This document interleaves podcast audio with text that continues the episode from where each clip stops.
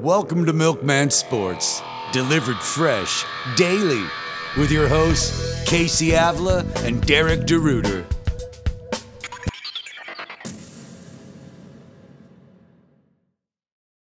Welcome to Milkman Sports, everyone. My name is Casey, and I am here with Garrett and Cannon for Red tonight.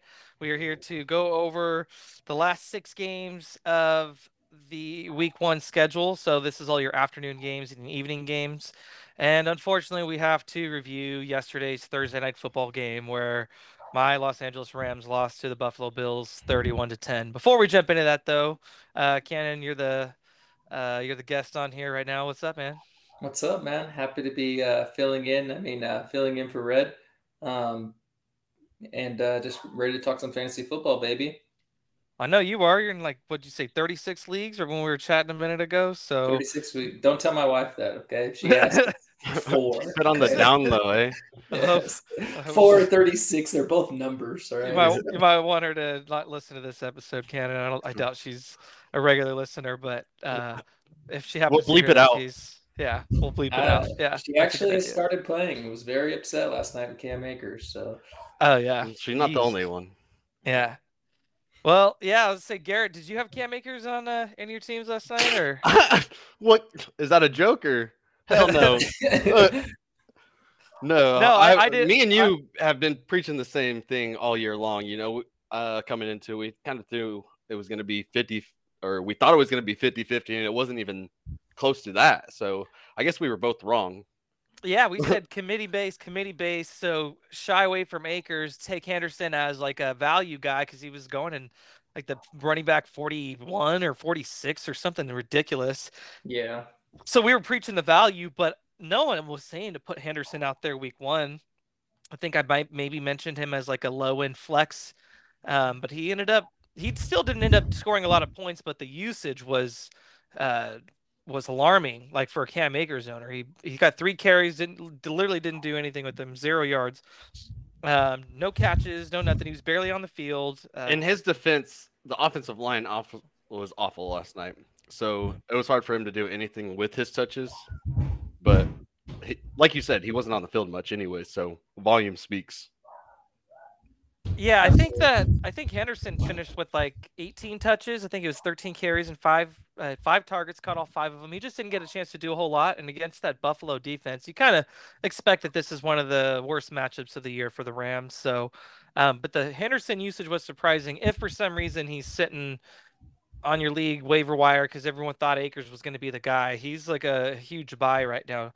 And uh, just another little a cherry on top for that. I guess it's not really a cherry on top. It's probably not a good way to describe someone getting hurt. But Kyren Williams, Yeah, that was the third up. back. Yeah, the third back. I'm just saying, like, if you're a Darrell Henderson owner, even more reason why you're gonna, you know, play this guy next week is yeah, Kyren Williams got hurt. Looks like he was on special teams. I didn't see him get hurt on offense, and he is having ankle surgery, and I think he said he's out four to eight weeks. So um, High ankle He- sprain. he probably Yeah, wasn't going to be like someone. He's more of like a dynasty stash. Probably not going to be like anything relevant. But he did have an opportunity to eat into snaps for both of the running backs ahead of him. So I don't know. With now just those two guys, maybe they use Akers a little bit more. I don't know. It seemed like they were committed to just using two running backs yesterday anyway. Um, I'd say Yeah. Henderson's a good pickup. Yeah, quickly uh, to the receivers there. Um, how do you feel about uh, the receivers? Well, Stafford. I mean, Cooper Kupp. and- Yeah, I was like, yeah. Cooper Kupp Receiver. Cooper Kupp. Yeah, he picked up right a- where he left off. Stafford had a rough day, but yeah, Cooper Kupp had a you know this could end up being a number the top three fantasy week from a wide receiver. He certainly, uh, you know, like you just said, picking up where he's le- leaving off from last year. So, yeah, Stafford though that was concerning, man. Like you know he's playing a good against a good defense, but the just the fact that he only targeted Allen Robinson twice. You know, Ben Skowronek got six targets. That was kind of surprising. Tutu Atwell only got one. Tyler Higbee got 11.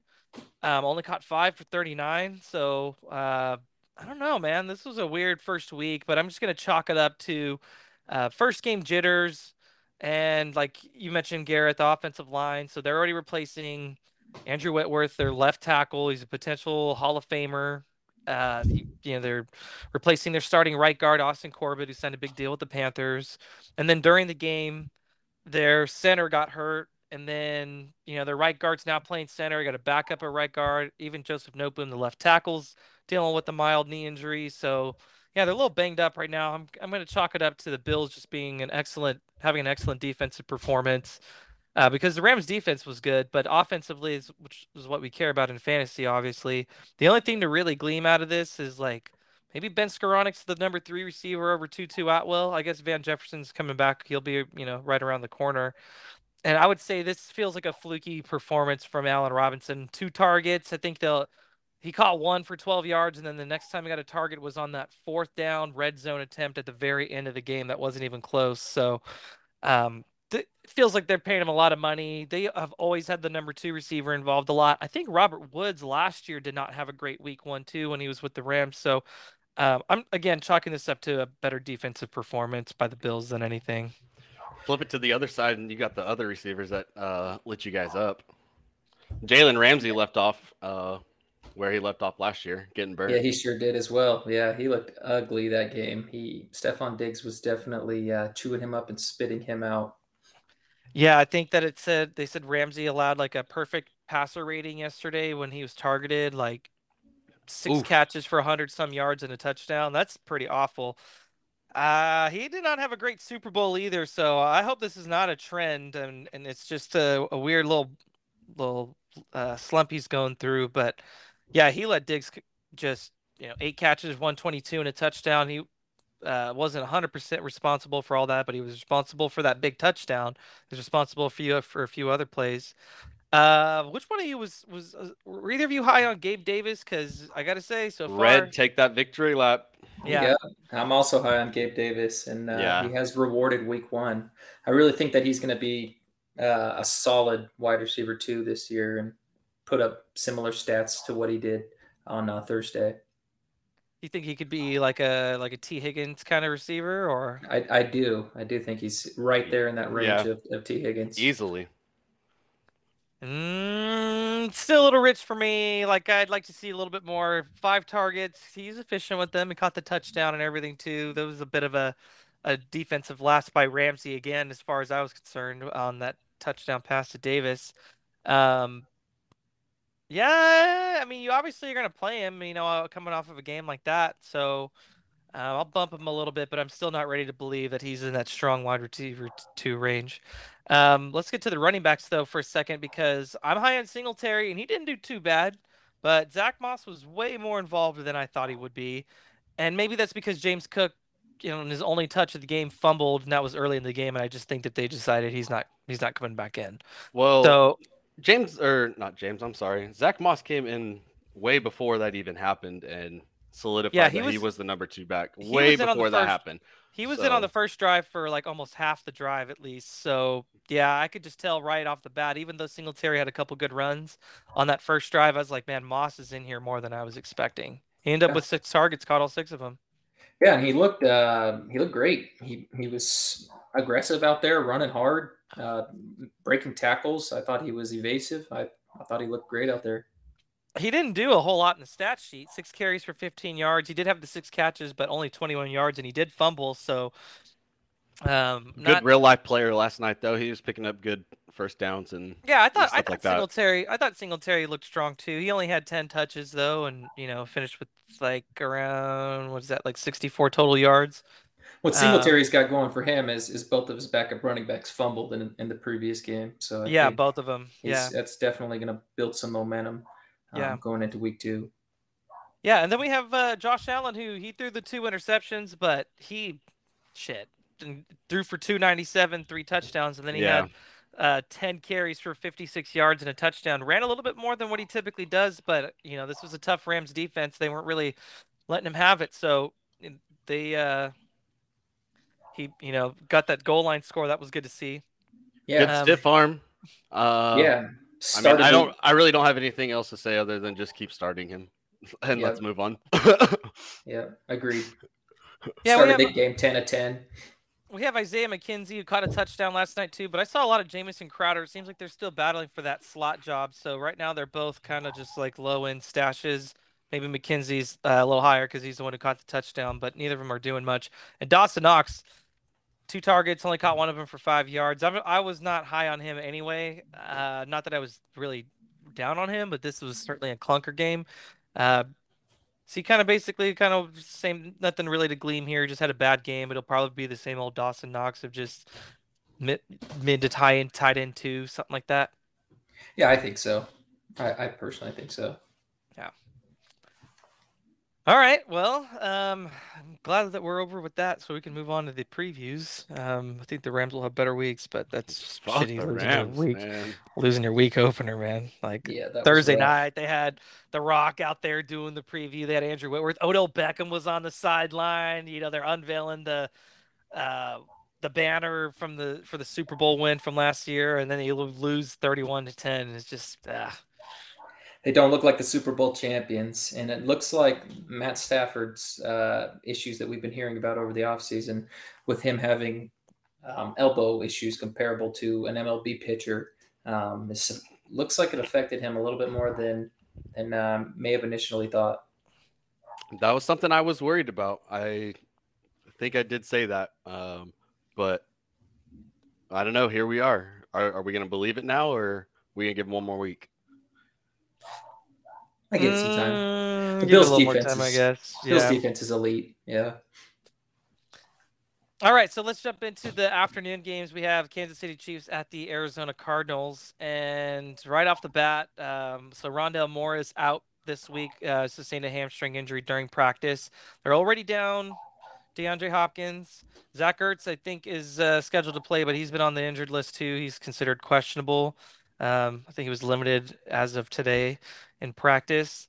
Uh, Cannon, uh, any are you, you still high on Marquise Brown this week? I feel like he's got a chance to dominate targets here in Week One, especially the, the, against the Chiefs. They they they don't have top corners. You know, this is a this is a blow up game for Marquise Brown potentially. Yeah, I'm definitely high on Marquise Brown week one. In fact, I'm high on Marquise Brown all season, but um, I think he's going to be the wide receiver one this year, even when DeAndre Hopkins comes back. DeAndre Hopkins is starting to get to that age um, where wide receivers start to go downhill. Um, Marquise Brown has that relationship, the chemistry with Kyler Murray. Uh, they're buddies. I think that he's going to be a target hog this year. They have a lot of mouths to feed there, but not much talent. I don't, I don't think that's comparable to Marquise Brown. So definitely start him. I think he's a high end wide receiver two this week. I think he's got wide receiver one potential. That's just me. Uh, Garrett, do you think that AJ Green is worth a speculative dart throw? Yeah. Excuse me. Yeah, definitely. Um, AJ Green, there's probably let's see, one, two behind Brown, Ertz, uh, and maybe Conner. Uh, I don't know about Conner being too much in the past game, but I mean, I would throw a dart at um, AJ Green like in DFS or something like that. Yeah, I think that he could be like a flex play this week. I don't think we should expect too much from him. He's 34. He's kind of been getting worse and worse every year. So um, it's kind of sad to see him at this point because he was so dominant at one point, and now we're talking about him as like barely rosterable in fantasy. But Des um, this week, yeah, right. Yeah, there's other guys it happens to. You know, T.Y. Hilton's sitting out there as a free agent. You know. Yeah. Um, AJ Green though, yeah, I'd say he, maybe he's got some flex appeal this week. You get desperate, you know, you could throw him out there as a flex. I think that Zach Ertz is going to be the main beneficiary of uh, Rondale Moore being out. Just feels like they made an effort to get him really involved last year. Had a lot of targets in a lot of games. I think that this could be that for him as long as he plays, which looks like to be the case. I just think make a AJ Green to run the ball. um with the score potential like it could get out of control so aj green has you Yeah, know he's got the some touchdown- opportunity yeah only finished three catches for you know 30 yards, but it could be a touchdown. Yeah, Yep. like that's that's usable. Um, could be better than that too. Even if I'm just saying, like in a reasonable scenario, he's still worth a decent amount uh, for this week only, probably, and then we'll see what happens with Rondale Moore. Um, James Conner, right now, he is at set at 52 and a half rush yards over under. Uh, Cannon, what do you around this? I think he hits the over as well. I like James Conner. I don't think he has much competition, and I think that they're uh, going to need to rely on the run this year. So um, definitely would take the over on that and starting him um, as as an RB one. i think he has zero competition i mean if you consider eno benjamin or Williams or Ingram competition. Yeah. There, I don't see anyone like competing to take really too many touches away from him, and no. especially not at the goal line. So James Conner, plug and play him. Yeah, I think that you know Benjamin is someone like you know keep him on the end of your of your bench if you can because we might end up seeing a little bit of a committee. But they paid James Conner to be the number one back coming off of his Pro Bowl season. Um, he was someone that was more touchdown dependent, but he scored a lot of touchdowns. So I think you can basically bank on some, you know, one to two for him this week alone. Um, I think he can rush yards too. I think he's he's good enough to do that.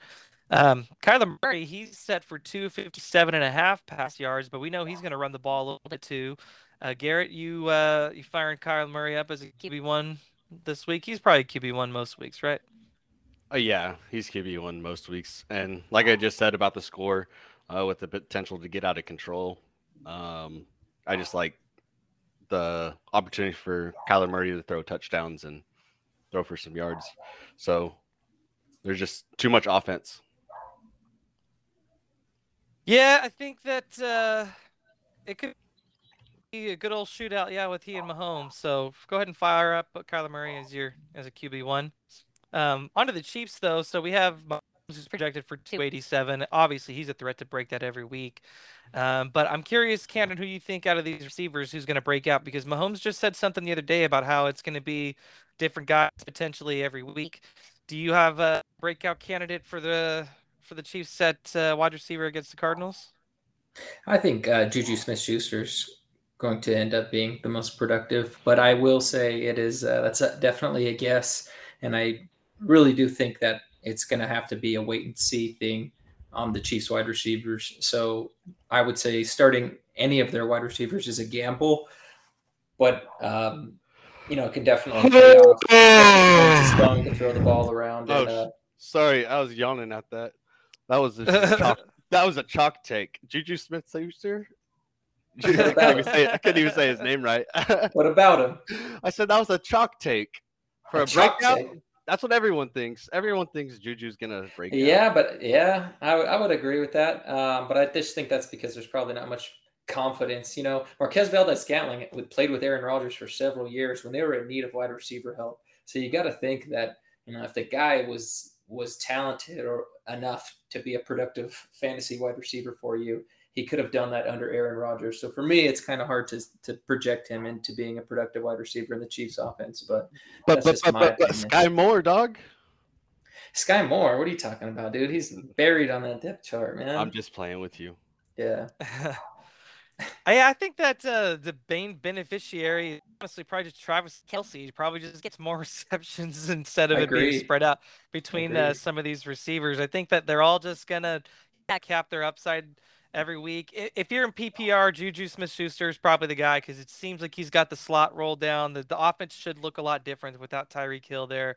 It's going to be a little bit more where, yeah, instead of going vertical, so uh, very you know all the time. It's going to be a little bit more of spreading the field horizontally, and Juju should theoretically be able to help with that.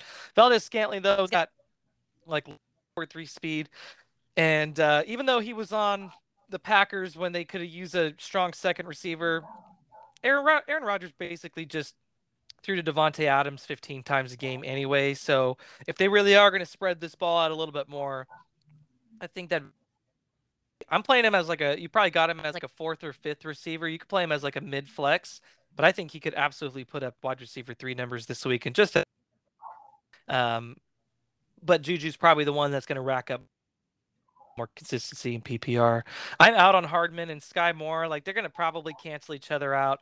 Um, I, I if Hardman was going to do it, he would have done it by now. And they drafted Sky Moore.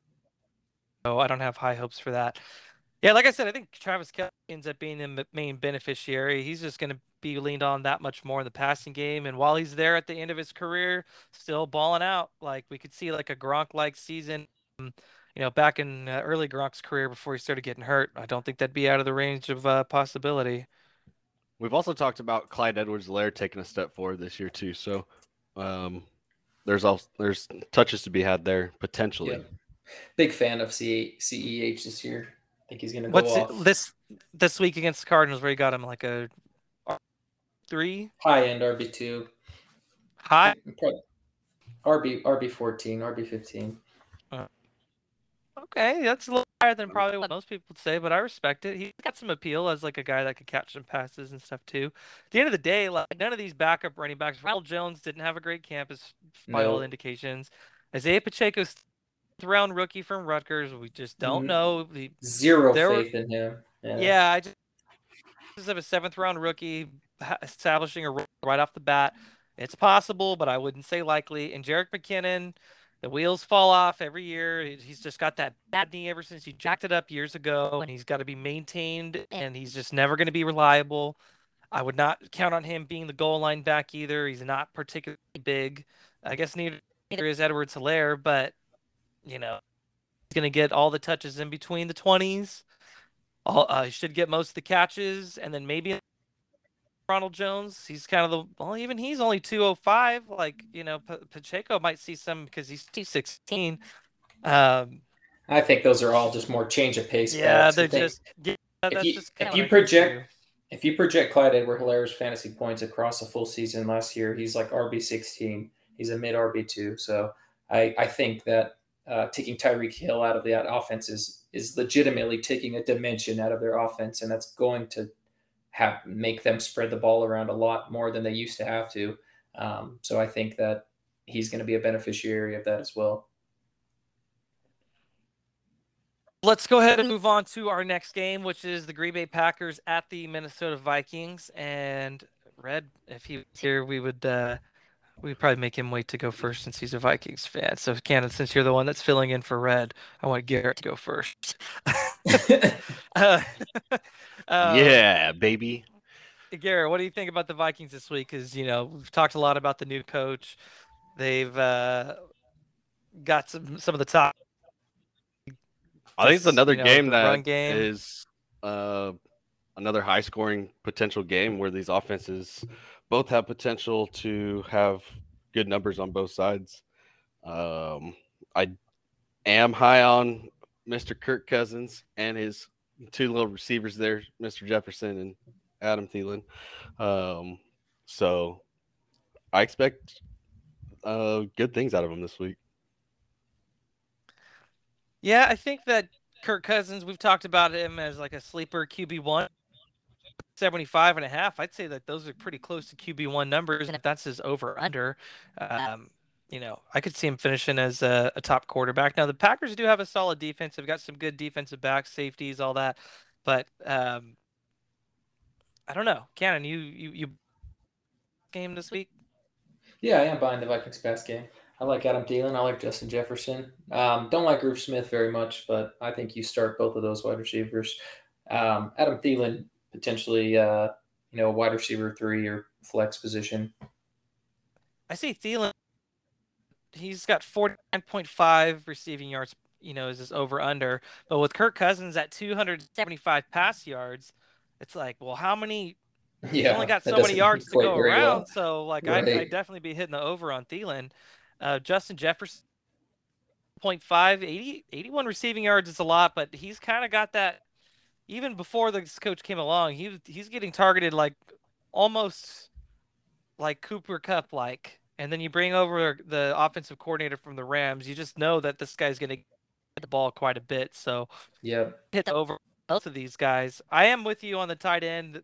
I just I keep projecting the Rams offense to the Vikings. I'm sure there are going to be different differences, but yeah, Higbee has typically never been a big factor in the pass game. Irv Smith will probably not be super relevant. I will hold on to him as like a you know eh, still young and he's talented when he came out of uh, out of Alabama. He's had some bad luck with injuries, some coaching. Um, if there's any time for him to break, this would be the year. So if you got him as a cheap second tight end, don't start him yet, but just hang on and see what happens.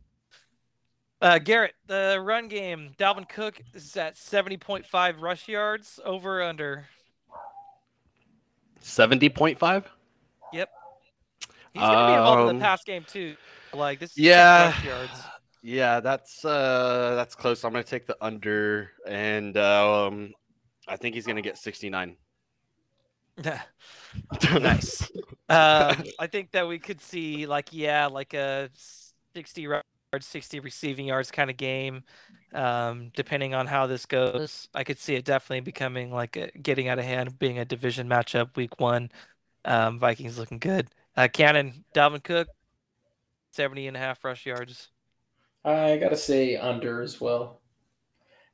I uh Packers have a good defense, and, and Yeah, I think that they're going to put some points up, and Vikings are going to be forced to throw the ball. Packers took two first round defensive players, both out of uh, defensive lineman and a linebacker. I'm, I'm curious to see how they'll transition to the NFL in their first game. But coming off of that national champion team, Georgia, that, that defense was clearly the. sh- So, Right. in addition to the guy, Jaire Alexander, Darnell Savage, they got uh, Kenny Clark. Like there are all kinds of guys on this They're defense that are, that are like superstars or potential to be. Like Rashad, and he's like He's the kind of finally up and broke out a little bit. Yeah. I was like, he kind of broke out last year, but I think this year is like where he goes to the Pro Bowl, potential All Pro. Yeah. So uh, he came in as a 20 year old at Michigan, so he's real raw. They kind of didn't know exactly where to put him right away, but he's really found a nice role in that defense. All right, um, Yeah. let's get let's get to uh, the Packers side of the ball, and let's start with the running backs. And Cannon, why don't you just go ahead and keep running with this because we have Jones at 51 and a half and then AJ Dillon at 47 and a half. We definitely know that th- both of these guys are going to be involved. The coaches have said it uh, that it's more of like a 1A and 1A kind of thing. Like it's really not even a 1A and 1B type situation. What do you expect out of this uh, run game this week against the Vikings? I think I would take the over on that for Aaron Jones, and I think I'd take the under for AJ Dillon. I think uh, I like Aaron Jones this year um, a little bit more than I like AJ Dillon. Um, even though AJ Dillon's probably going to get more of those goal line touches, I just think that Aaron Jones has just always been really talented. Always has had a solid yard per carry, and I think they're just going to use him probably more in a 60-40 role. Um, but yeah, I think you fire both of them up either way. I think Aaron Jones is probably a low end RB one, and uh, AJ Dillon's probably a, a low end RB two. I don't know what to expect here. Like I think Aaron Jones is like the more like proven but they've talked up AJ Dillon catching passes and he made like very significant steps in that area last year. So uh I mean, we're kind of just big banking on Dillon Dillon getting a touchdown, right? No, I think Yeah. he's still going to be to to to before they get to the red zone, but he's a better bet for a touchdown, is my guess. His size is just so overwhelming. But Aaron Jones, you know, he's caught passes there at the you know close to the red zone as well too over the course of his career. So if they could decide to do some swing passes or they get him involved, like he could be scoring a lot of those short touchdowns too. I'm, I'm just think- really curious to see what this offense looks like because, like the Chiefs, they're kind of transitioning to something way different without Davante Adams. They didn't exactly replace him. Uh, La- Allen Lazard is uh, doubtful, so consider him out for this game. We probably should right from the beginning, but um, yeah, especially with the wide receiving core a little banged up and stuff, I think we're gonna see a lot of this this run game. But it's still Aaron Rodgers. He's still he's still gonna get his. We or at least we expect him to. Yeah, absolutely. So Rodgers is seven and a half.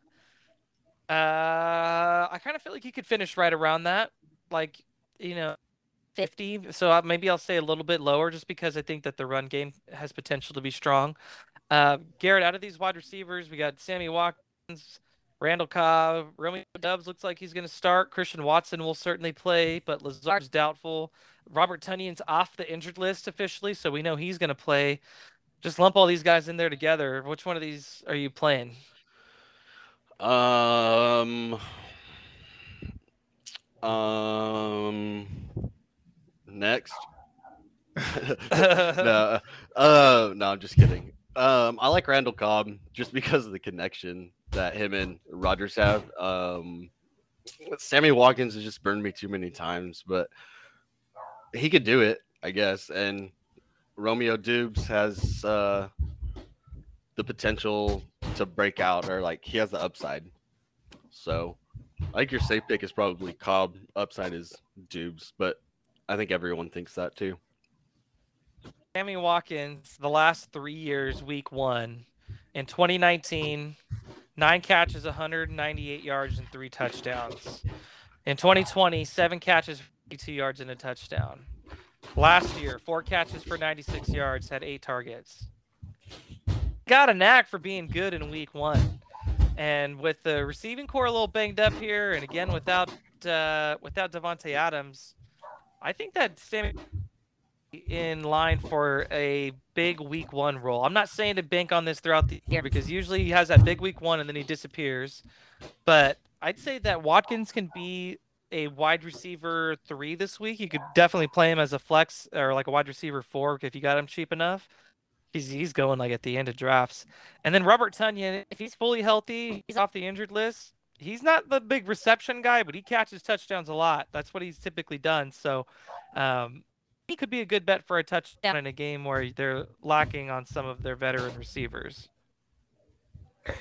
Yeah, I think it's uh, week one is going to be very telling for the Packers offense. And, and if you can avoid starting any of really anybody other than both of their running backs, then I would probably do make that move just because I think we'll kind of find out who Aaron Rodgers is going to give that volume to um, week one. I, it wouldn't surprise me if Sammy Watkins had nine targets or if he had one target. And I could say the same about really everybody on their offense again, other than their running backs. So if you have the luxury of not starting one of those players, you probably want to do that. I think that's what I'd be doing. Uh, Randall Cobb, I kind of gave it up after last year, maybe because oh, the, it's up. a little thin. After last, I uh, I I uh, I had him on a couple rosters, but I dropped him. He just wasn't doing it some injuries last year too at a certain point, and Randall Cobb didn't step up. So I'm I'm kind of out on Randall Cobb, but uh, he does. Uh, if if, if you be the week. All right, uh, next game we have the Las Vegas Raiders at the LA Chargers, and it says that we've got rain, but I think the LA it's not like quite a dome, but it's covered, so the rain shouldn't make a uh, difference. I don't think there's gonna rain any anyways down there. Oh, it's my, that's what rain. my brother said. It's it's going to rain. Rain touchdowns from Justin Herbert, baby. yeah, right. Come All right, Cannon. Well, why don't you jump in? Yeah, since uh, uh, since Garrett's the Raider fan, you get to go first this time, Cannon. All right. Well, first off, you know the Raiders are gonna get destroyed by the Chargers in this game, but this is a fantasy podcast, so we'll stick to fantasy.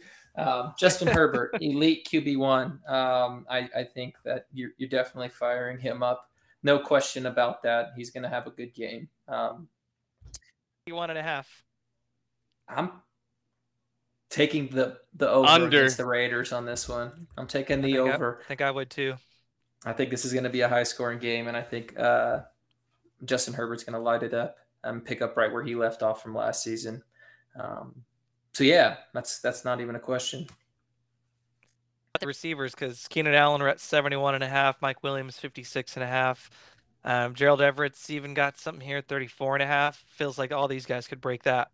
Yeah, I don't really know about Gerald Everett. I don't think I'm starting him. I think there's probably better options. Yeah, yeah, he's find. like a I mean, if you're second tight end most likely for yeah. most teams for sure. I think you just need to see more. He he had some good opportunities and dropped some touchdowns last year. Um, but anyways, I think Keenan Allen is is definitely uh, going to have a good game, good season, and and Mike Williams as well. I think that um, you fire both of these guys up. Probably Keenan Allen for me is a low end wide receiver one, and and Mike Williams is a high end wide receiver two. Um, is that uh, just because like Keenan Allen's more the PPR guy and Williams is the touchdown guy? Absolutely, I would say in a, in a standard league, I'd probably take them, put them in reverse order. Uh, but Keenan Allen is is Mr. First Down, and he's super reliable. He had some injury concerns earlier on in his career, but he's been pretty steady since. Um, yeah, he's just the the most one of the most uh, quarterback friendly wide receivers in the league. Garrett, what do you think? We got Fair, uh, we Fair got, but uh, you're gonna have to break down the Raiders.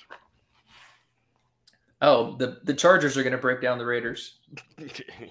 I'm going to break well, you we... down, Cannon, in fantasy football. Don't threaten me with a good time. so Austin Ekeler, he's projected for 60 rush yards. Again, he's like one of these like hybrid guys that could do a little bit of both. Um, I don't know. I don't think he's he, he's got a receiving line, so at least not here on sleeper. Um, what do we expect out of him? He's he was like a five fantasy pick in most leagues, so he's certainly Over on both. you're you're you're you're playing him in on uh you know as your RB one. Yeah, I agreed. I think you know you drafted him as a top end running back, and I think he's probably going to give you production like a top end running back.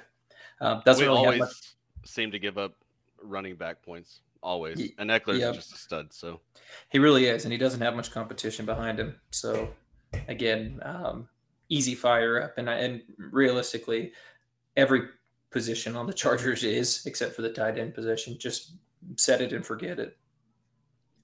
put some respect Yeah. on the Raiders. Cannon side bet on the side. All right, I'm gonna text you. All right, shoot me a text, bro. Got you. Um, but yes, uh, Raiders being realistic now. I actually do like Derek Carr a lot this year. I think he is like a QB eight, QB nine this year. Probably has his his best season of his career. So he's Um, at 266 and then I'd remember that the Chargers are missing they're missing JC Jackson, the Yes, high they price corner that they signed from uh, New England.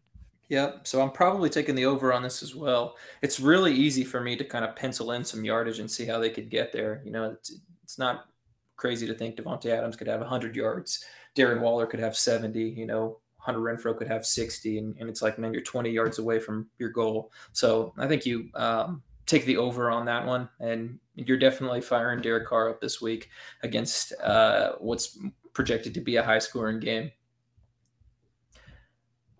So Adams is at 78 and a half, Renfrow's at 47 and a half. I feel like we could probably bank on more from Renfrow. Waller's at 48 and a half. I kind of feel like it.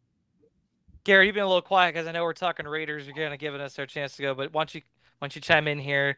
Which of these receivers uh, do you like outside of Adams this week? Outside of Adam, obviously Renfrow, like that's an easy. uh, Well, I mean, like I'm pick. including Derek conversation. Yeah, still, uh, I think Renfrow is still an easy, um, easy guy to target. I, I really think that So they're 47 and a lean half to over or under. over. I think they're going to Okay. lean to take away Waller um, and Adams, and you know, kind of see what Renfrow could do against them. Um, that would be my guess if I was the defense. Take away the two best guys. Um, but yeah, I would take I take Renfrow. I think Renfrow is going to uh, kind of surprise people this week, or maybe boom. Yeah, he's someone that I just I look at 47 and a half number. I have a hard time believing that he's only going to get that much. So I think that you could if if you're playing the game, you could hit the over on that. He should be like a strong PPR wide receiver 3 this week. Um, he finished like as a wide receiver 1 last year it feels like or something like that. Something close to that. Yeah, he was number 14 in standard, 11 in PPR. So um, I'm yeah, he's nicknamed to- third in Renfrow for a reason. Right. So, uh, just so you won't get this joke here, but Cannon, no matter what, Uncle Lewis always refers to Hunter Renfrow as Chris Renfrow. we always laugh about that. nice, nice. He'll correct himself. He'd be going Hunter Ren. Uh, I mean Chris. Ren- That's funny. So, um, What about Mack Hollins? No love for Mack Hollins. I like Mack Hollins. uh, but not as anything like kind of serious, and it's hard to project what he's going to get every every week. And the same Been with the li- Tyron Johnson, he's never done anything. I, huge I personally special think that, teams guy. I think Mack Hollins is honestly amazing I think as a- he's an a So amazing you say that person. because he's and a human. Yeah, see- see, Casey, Absolutely. Me and we're on the same former page Dolphin. here. Yes, actually, he was actually. I, I will say, like I watched, I believe every single Dolphins game last year. In the limited, you know, playing time that the guy got, he he really impressed me. And, he, and if you go watch his film, he's actually pretty damn talented. He makes some some solid jump catches. So He's- You never He reminds me of like Zay Jones, but like probably a little bit a better, better. version. Yeah. Yeah. He's like a DFS guy that no one's gonna play, so you might catch lightning in a bottle, but he's nobody to rely on. I don't think he's gonna be someone that you're picking up anytime soon. thousand percent. But yeah, about Josh like Jacobs, baby. he's a sh- he's like a mid RB two for me. Yeah, I just I need to see how this backfield's gonna shake out. I mean, on paper, he- Abdullah, Zamir White, Brandon Bolden, this is not a whole lot to compete with. So you'd like to think that he's gonna get some touches, but the way he was wait, uh, the way he was used in the preseason, and just stuff that we've heard about Abdullah maybe being involved as a receiving back, or maybe even Bolden. I don't know, just kind of lowers his floor, uh, lowers the ceiling for me. So I'm calling him like a mid RB two this week until I see a little more. Yeah, I think he's a mid RB two as well. Um, he, he, played pretty solid last year, so I think that it's um, a, a, lot of people think that the coaching changes are going to really affect him this year. But you know, even if they do kind of have that New England philosophy with their running backs, then I think it still makes some sense to pound him into the ground before you you release him next year. So we'll see what happens with Josh Jacobs. Yeah, that makes a lot yeah. of sense. Kind of like what the Giants are probably going to do with Saquon Barkley, which happens to be our next game, the New York Giants at the Tennessee Titans. This is another game that says it's supposed to rain, so this is not in a dome; it would be outside. I made that mistake earlier, right? what the what game was that? I can't remember. Something about being in a dome, and I was talking about it potentially raining. Um, so we have the Giants at the Titans, and let's just kind of start off with Barkley, kind of transition like how we were just talking about Josh Jacobs. You know, they could just drive him into the ground before he hits free agency. I think the same thing could happen with Barkley, except he's a way more talented running back with arguably a better offensive line than the Raiders. The Raiders do not look like they have a strong offensive line this year. You would absolutely expect Barkley to be the focal point of the offense this year. However, he does have a, uh, on paper, tough matchup against the Titans. You guys firing him up as an RB one or an RB two this week? He's an RB two for me. I am not a big believer in Saquon Barkley this year. I think that uh, he wasn't very good last year, um, and I think that nothing's really going to change from that. He hasn't really been very productive for a couple of years now, and and I think you said something. You know that the Giants line is better, arguably better. I would say that's very arguable because um, I think I would rather have the Raiders' offensive line over the Giants. They are just pretty terrible. Um, I know that they're drafting players and they're trying to fix it, but um, yeah, not a big fan of them. I think that he could be an RB one just about every week, but I don't like this Titans matchup. So he has no one um, behind him to like. Yeah, uh, I mean Matt Breida, he was like the number four running back. He's got a better option. Yeah, he also doesn't have a quarterback. You're right. The, the big thing, the big thing I think that limits is yeah, we got to see what the quarterback does, and he's projected for 230 pass yards. I think it's going to be under. I don't like this group of receivers very much. Even Kadarius Toney, who I want to like in real life, eh, I don't know. Like I just he's he's already dealt with some injuries. He's known for being a little bit like in the off season. There was talk that he might get traded, like because the team was a little bit unhappy with him. Kenny Golladay looks like the most overpaid player in the league right now, other than Blaine Gabbert, which uh, any penny he earns is is ridiculous. Um, What's Daniel Jones's uh, completions over under? Uh, does it show me that? I don't think it shows me that. Six. Just oh oh there it is. Okay. Um, this is twenty point five completions. Twenty completions. No way. No, no, I don't like that against this Titans defense. No, there's no way there's 20 completions in that set of receivers, even so, adding Saquon. So if you are going to throw a dart, it's probably. I would not be playing Robinson or Golladay. Shepard's, uh, I think, off the injured list. Um, I think that he's someone that could develop into like a low end, reliable receiver, like receiver three, flex kind of guy but uh, I'm not playing him this week. And then they're starting tight ends a fourth round rookie, Daniel Bellinger. I don't want nothing to do with him either. Um, I heard I didn't really hear a lot of good things about him actually in camp. He's just kind of there at the top of the depth chart because they got nobody else. So I'm out on basically the entire pass game, including Daniel Jones. I'll play Barkley as like a you you could have got him as an RB one or an RB two depending on how you did your draft. Um, I you're firing him up this week no matter what because he's got a chance to have one of the highest volume uh, roles in the league in week one. Basically, any week he's healthy, he's got a chance to be, you know, a league leader in touches that week. So um, I'm firing him up, but you might want to um, not expect a real big game because these Titans do look look pretty strong. Um, speaking of the Titans, so Tannehill, starting quarterback, I feel like he's same as he's always been. Maybe he's got a better matchup with the Giants this week. You know, their defense was actually not bad last year, but still some coaching turnover, a lot of roster turnover. So um, he's projected for 216. That feels pretty low, but that's because Derrick Henry's projected for 99.5 rush yards. It's like as high as a, an amount you'll almost ever see. And I think that I will hit the over on that because – he is still the focal point of this offense, especially after trading AJ Brown. Uh, Cannon, what do you think? Not over under 99 and a half rush yards for Derrick Henry. Um, I'm taking the over on that. I, I love Derrick Henry this year. Um, he was on fire last year before going down with injury. I think they're going to need to rely on him more than ever. So yeah, I'm I'm on, I'm in on the over.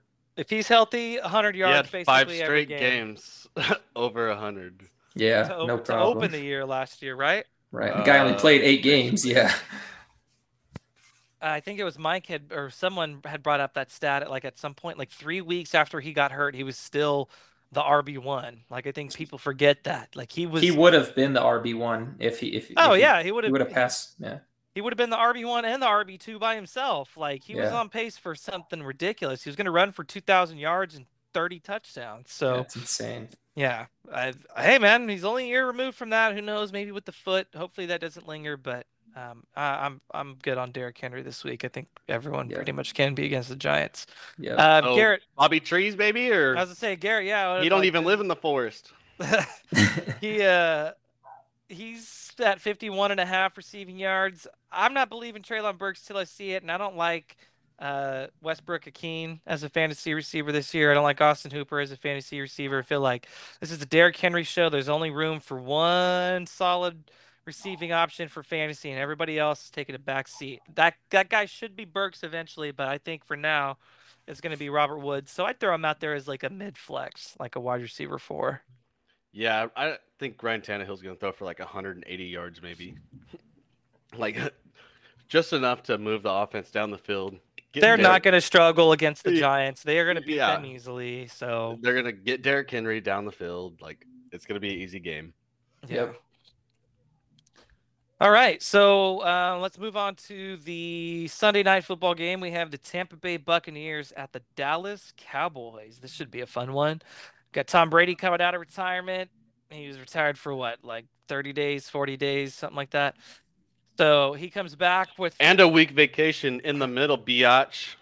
right? He got like an 11 day vacation in camp since he went to the Bahamas. Um, he's coming back with a wide receiver core that is loaded. He lost Gronk, obviously, and you know they got some guys that can fill in there. But when Gronk misses, But he got Julio. time, I would say when Gronk missed time, the tight ends didn't usually pick up the slack. The receivers did.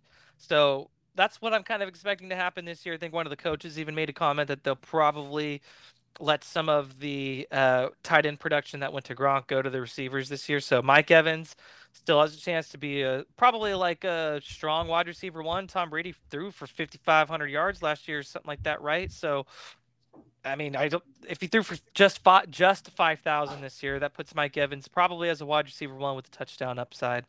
Yep. Um, Godwin is healthy. Looks like he's going to play. That looks locked in. So I wonder how many snaps he'll get. But if he's truly healthy and ready to go, then I think you kind of rely on him as a put him in that like Tee Higgins class, as like a strong wide receiver too. He can have better weeks than that though with how much they throw. The real question for me is Russell Gage or Julio Jones. I think they play different roles. I kind of feel like Julio Jones maybe picks up some of that Gronk usage. Maybe they use him as a blocker, you know, because he's always been a good blocking receiver. He's got good size. Um, he's got the red zone, you know, size. Even though that the Falcons couldn't figure out how to use him, uh, I wonder if Tom Brady would be able to unleash that.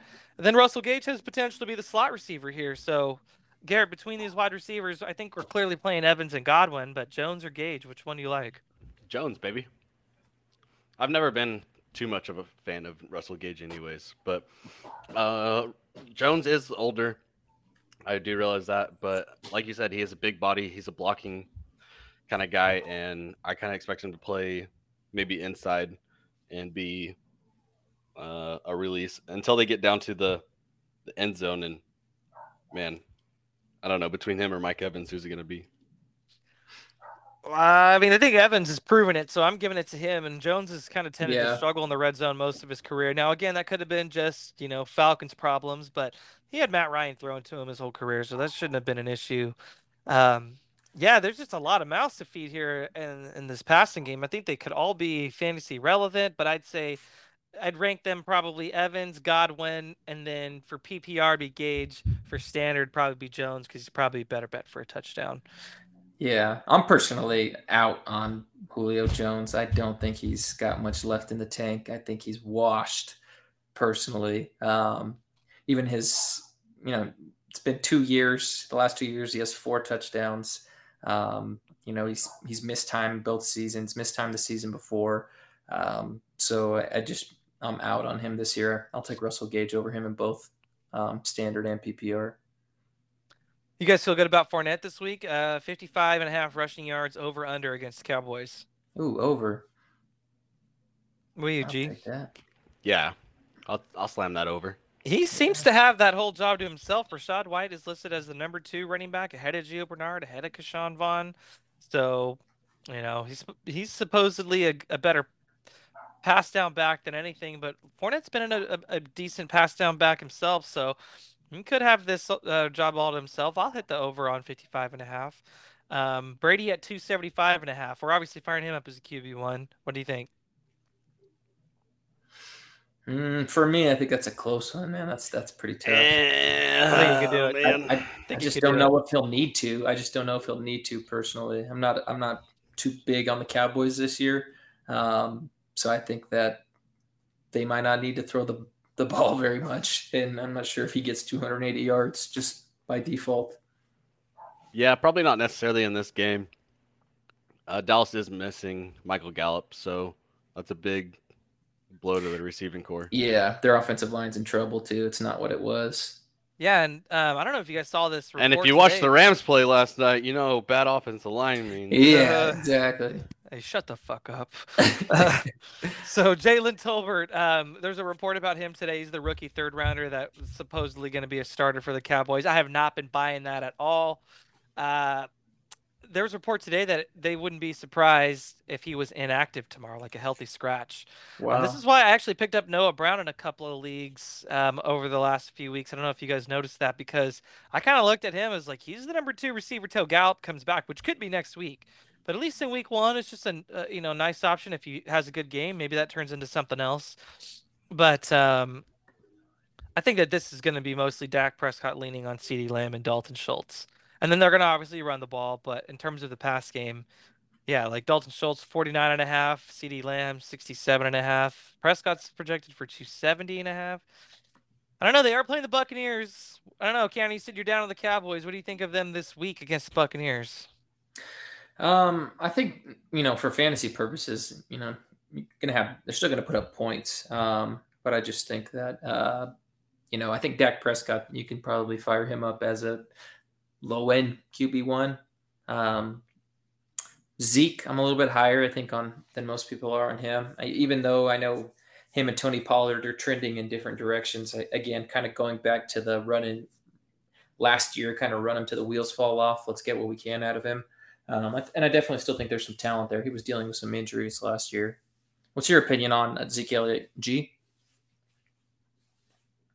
Zeke, baby, I like Zeke. Um, this, I'm more down on Pollard, I think, than most people are. I think um, we should run the wheels off of Elliott, and well, actually, now that I say that, is this his last year? No, it's not, right? No, but He there's just- he just signed. rumors. Yeah, Uh, but um, I like Zeke. Uh, it's hard not to like him. I feel like he's gonna be probably a high end RB two though. I think that he, yeah, this is not a good matchup. The Buccaneers were a good run defense, I believe, last year. I expect them to be still solid this year. So I'm going to say that Zeke probably hits his over a 46 and a half rush yards, but I don't think he gets much more than that. And then Pollard is his 31 and a half. I'm hitting the under. I don't think he'll do that at all. Uh, CeeDee Lamb, I think we're firing him up as a wide receiver one, right? Like at least a low end one, even in a, Low a- end. maybe a tough matchup. He's got some, he's got some upside as just a guy that could hog targets. And Dalton Schultz, there's so few good tight ends. Like he's a locked in five, top five guy until, until the wheels fall off. He he proved it to to me and to honestly to everyone last year that he's he's here to stay. I'm I'm a big fan of Dalton Schultz. Agreed. I think he's uh, actually going to build upon last year. I think he's kind of proved himself last year, and he's a really reliable option. Uh, he's Uh, on the like- he's on the franchise tag, so which means he's a free agent again next year. So he's still in a contract here, basically. Yep, yep. I think they'll be using him quite a bit. Get some good utilization out of him. Yeah, he's Yep. in line to have a good day. Line uh, start him as your tight end. in one. Yep. Don't even think about it. All right, last game, Monday Night Football. Denver Broncos at the Seattle Seahawks. This one's going to be fun for a lot of reasons. Obviously, we have Russell Wilson coming back to Seattle. Um, it's supposed to rain this game, it says. So uh, just another one of those, but it's it, it's Seattle, so it's pretty plausible. Uh, yeah, we're gonna. I hope Geno Seattle Smith. whoops their ass. Yeah, we're going to see Geno Smith as a starting quarterback. You know, no Kenneth Walker yet. Uh, their second round running back, so Rashad Penny looks to have this job to himself. But it'll be interesting to see what life without Russell Russell Wilson is like for DK Metcalf and even Tyler Lockett. And in part of that trade was Noah Fant coming over too, so he's already been playing with some bad quarterbacks. Maybe Geno Smith is another step below. Uh, I guess he's got his teammate Drew Lock there too, but Yeah. uh, I think it's a step up from Drew Lock. Damn. yeah, like maybe not Teddy B, but Drew Lock for sure. yeah. Ah, man, it's just hard to get excited about many of these Seahawks. I think Penny could be a decent play just because he seems to be fully healthy. He's got the job to himself. People forget. I think he's on, on sleeper. He's listed at 220, but I just saw something the other day that said he's like more like 232. Like he is a big dude. He's he's he's rocked up right now. So I could see a big week one role for him. Uh, maybe Travis Homer gets involved a little bit. They've shown to use him from time to time. I don't think DeeJay Dallas will do anything, but I think Rashad Penny could be like a strong RB two this week. But man, DK Metcalf, Tyler Yeah, Lockett, like the rough. Broncos They're dart throws. are not bad. So like I just have a Yeah. hard time getting behind uh, Yep. any of I- these guys. I would say definitely start Geno Smith in every league that That's you're who you wanna me lose. against. Other than that, yeah, um, the guy has proven that he's not a fantasy relevant quarterback. I, I agree with you, Casey, and I think that Rashad Penny um, could be in line for a, a big week and a big workload. Ken Walker coming back off of uh, a groin hernia. That's that's rough for a running back, especially getting started. Rashad Penny was a first round draft pick, and, and there's not as He finished the season incredibly strong last year oh, too. oh We've- yeah, we've, we've talked fire. about that. Absolutely. But last could- five games last year, he 30 points, 35 points, 22 points. He did have a six game point, the 29 points. Like that's league winning upside right there. Yeah. So If he can get you half of that throughout the season per game, you're going to be in good shape. I drafted Rashad Penny in a lot of leagues. Um, definitely, I think you fire him up in a flex position. If he has to be your RB two, I don't think that's the uh, the worst situation out there as well. so Metcalf, Lockett, these are guys that are like they're obviously pushed down because of the QB situation. So Dart throws, what are they like? Dart throw what? Wide receiver three, flex, wide receiver Like, three flex. Yep, that's exactly where I'd put them. Yeah, I mean, I hate to push those guys, those guys down that low. Metcalf is projected 55 and a half, Lockett 48 and a half. Mm, I think I'm taking the under on both of those. mm, Like I could maybe see Lockett hitting the over just from like a, you know, soaking up some slot receptions, but uh it's just like it's hard to get I wouldn't be playing Noah Fant, that's for sure. You know, you're not playing the third receiving option on this offense. And Geno Smith, like if you're in dynasty league, super flex kind of thing, like he could be a distant third quarterback if you're absolutely desperate. Because if you run out of quarterbacks, you know that's the, really the only time you could really consider him like a, a rosterable option. Otherwise, uh, forget about it. He's a On solid the- QB four. He's a solid QB four if you need one. QB four, yeah, like that's that's pretty low. uh, if you're playing in four quarterback leagues, get help. Yeah. or draft Geno Smith. Yeah. So we have uh, Denver on the other side, though, and they kind of look like the exact opposite of the Seahawks, where they got too many guys. We don't know who's going to get fed. Russell Wilson projected 252 and a half. I have a feeling he's hitting the over on that. He's going to he's going to light Seattle on fire. They're going to do it on purpose. Like they're going to make a plan Let's to run up the ride. score. So I'm looking forward to this. Courtland Sutton, Jerry Jeudy. Well, we got them both as like wide receiver twos until further notice. Um, I think Jerry Jeudy, I'm going to push him a little down. I think he's more like a high end wide receiver three for me until further notice. Just haven't seen it out of the guy where I've kind of seen more from Courtland Sutton. So on sleeper, Jeudy's actually projected more than Sutton. He's projected 58.5. Sutton is 56.5. Well, sleeper's wrong. They are 'Cause though. they're You'll see. sleeping on Sutton. So Y- y- Sutton they- they seems, legit appears to be like the like the big play guy, where Jeudy Yep. is like the the slot volume guy. Um, he's not going to only play in the slot. They got KJ Hamler there too, who I think that could he could make some noise throughout the season. I think he's rosterable, but you you need to probably wait and see to see you know see what his role ends up being. Um, Alberto, to- Oh, sorry. I was gonna say I agree with Cannon uh, with dropping Jeudy down. Um, like so let's Courtney call him Sutton like a, more. we'll call him a wide receiver, like a high end receiver three, and Yeah. we'll call Sutton like a mid two. You know, you know, uh, when Russell Wilson got traded to the Broncos, there was a quote, you know, that was going around the web, and it said, you know, uh, Russell Wilson was talking about himself, and he said, "God gave me, you know, my big arm so I could throw the ball deep to Tim Patrick and Courtland Sutton." He didn't say Jerry Jeudy, and and maybe and maybe that seems a little, you know, silly, but t- to be honest, it's kind of like, man, it's it's surprising to hear. Um, you would think, you know, sleepers over there putting him as as the wide receiver one. You know, if that's true, you know, I just I just am yet at least from a receiving yards perspective. Like I don't, I didn't look at He drops the ball else, too but much. He drops the ball too much. I'm still a believer in Jerry Jeudy. I think he's got some some strong potential, especially now with a good quarterback. Um, let's get to Albert O real quick. What are we playing him as? Like, you know, he, I think he's a decent streamer for week one. He's obviously in that streaming category, but Yeah, this isn't a bad week. yeah, mid wide receiver two, late wide receiver two. Yeah, it could be a good week for him this week. Yeah, he's got a lot of potential. Now with no yeah, yeah, he no, he does, Yeah. he does. Yeah, like he's Yeah. he's big, but he's fast. You know, he's they even talked about using him at wide receiver a little bit throughout the year. That'd be that'd be interesting. yeah. Um, so on to the run game because we don't need to talk about Russell Wilson. Obviously, we think he's going to cook him. Um, let Russ cook. uh, we have Javonte Williams and uh, Melvin Gordon though, and Williams is a guy that's been getting all the hype this year. Um, right now he's got 58 and a half rush yards. So over or under, Garrett? Over. That was for uh Javonte. Javonte Williams, yes. Yeah, I'll go over. Even even Melvin Gordon's saying like, "Hey, it's this is kind of Williams' backfield. I'm just here to kind of Make a couple mil. make it." Yeah. yeah. I'm just here so I don't get fined, bro. Yeah, I don't know. I'm still having a hard time buying the Javonte Williams hype, but I did see that comment he made the other day. Um, he's someone that could have league winning upside, but I think he could be like a, you know, one of those guys that you're going to be like, why did I spend my second round pick on this guy?